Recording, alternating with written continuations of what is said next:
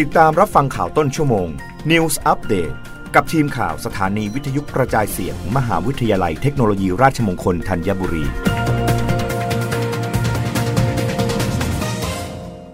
รับฟังข่าวต้นชั่วโมง โดยทีมข่าววิทยุราชมงคลธัญบุรีค่ะมทรธัญบุรีเปิดรับสมัครทีแคสรอบ 4 รับตรงอิสระ คณะวิศวกรรมศาสตร์และคณะบริหารธุรกิจ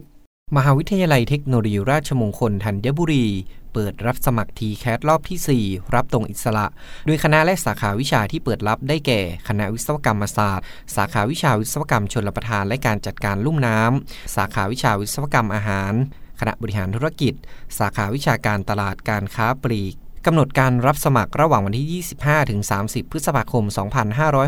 2565 ตามข้อมูลการรับสมัคร TCAT รอบที่ 4 รับตรงอิสระได้ทาง www.mytcat.com หรือที่ www.oreg.rmutt.ac.th นัทพลดีอุด ทีมข่าววิทยุราชมงคลธัญบุรี รายงาน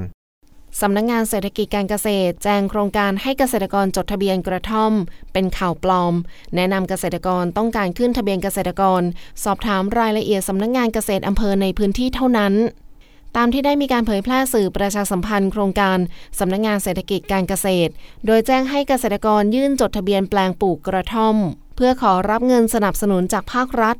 3,500 บาท ถึง 5,000 บาท และให้สอบถามข้อมูลเพิ่มเติมได้ที่ท่านธีรพงศ์ สำนักงงานเศรษฐกิจการเกษตร หรือสสก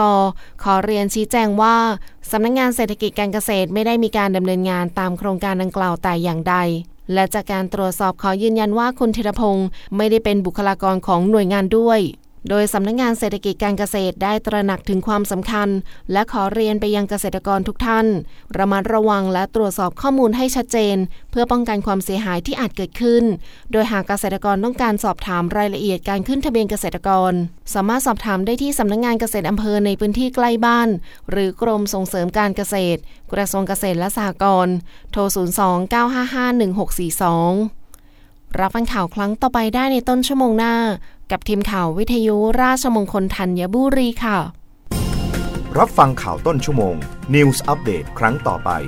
กับทีมข่าวสถานีวิทยุกระจายเสียง มหาวิทยาลัยเทคโนโลยีราชมงคลธัญบุรี